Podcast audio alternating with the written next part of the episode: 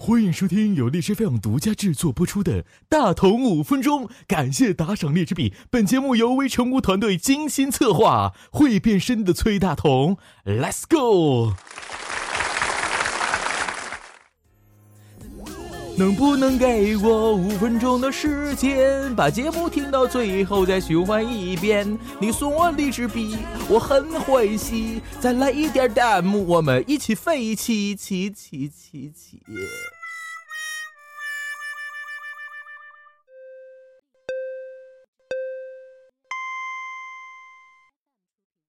今天的这期节目要跟大家说的是，为什么人的下半身比上半身更抗寒？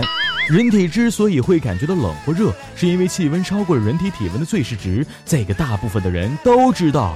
在人的身体当中，主要是通过摄取食物，再由胃部分解，再由细胞器共同作用水解为单糖，产生 ATP、热量以及巴拉巴拉其他的东西。ATP 是人体正常运动所需要能量，热量当然是用来给人体细胞营造适合活动的环境。而在整个合成与分解的过程当中，都是在上半身进行的。注意了，各位，人体相当一部分重要的器官都在上半身。上半身的众多血管将血细胞送往身体的各个部分，以及维持恒温。近水楼台先得月嘛，自然上半身能够及时快速的得到大部分的热量。你想想啊，下半身一直到腿脚，离心脏那儿距离，等到血液流到脚，热量早在途中偷偷逃跑，弃你而去了，真是可怜了你们呐！下半身的感知能力相对较弱，自然耐得住寂寞、寒冷啊！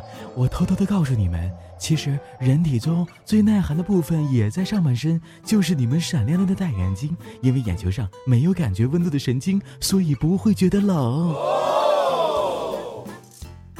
大家都知道我是东北人，俺这大冬天的下了炕，很多人长期毛衣、羽绒服裹着，相比之下，这下半身就要单薄得多。这也是下半身更加抗寒的历程，对不对？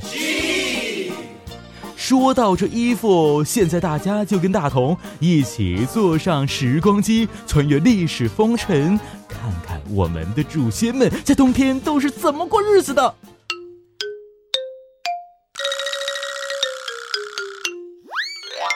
同学们在历史课本上一定都见过那件从马王堆汉墓出土的素纱彩衣，除此之外，还有十一件棉袄和一件夹袄。